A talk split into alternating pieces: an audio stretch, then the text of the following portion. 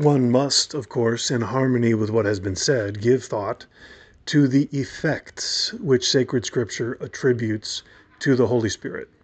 For it was shown in the foregoing that the goodness of God is his reason for willing that other things be, and that by his will he produces things in being. The love, then, by which he loves his own goodness is the cause of the creation of things whence even certain ancient philosophers held that the love of the gods is the cause of all things, as is plain in metaphysics.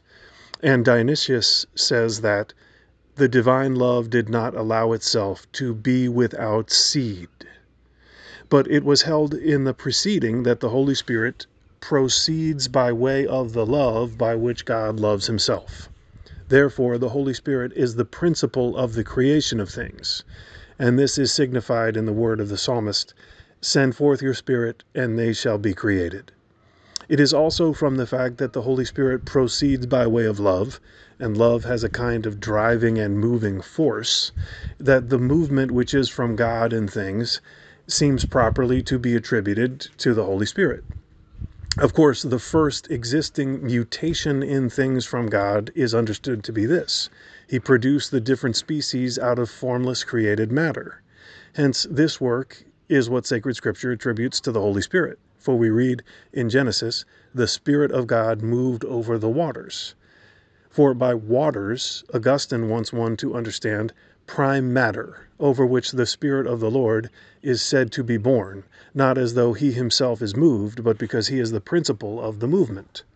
Again, the government of things by God is understood to be according to a kind of motion, in that God directs and moves all things to their proper ends. If then drive and motion belong to the Holy Spirit by reason of love, the government and propagation of things is fittingly attributed to the Holy Spirit.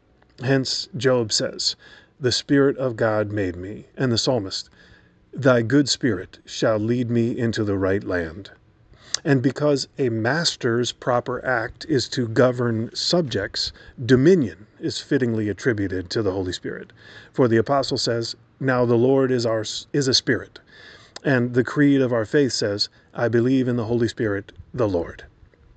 Life also is especially manifested in motion, for we say that self moving things live. And in general, we say this of everything which puts itself into operation. If then, by reason of love, drive and motion are suited to the Holy Spirit, life is also suitably attributed to him. For John says, It is the Spirit who gives life. And Ezekiel, I will send Spirit into you, and you shall live. And in the creed of our faith, we profess to believe in the Holy Spirit, the giver of life.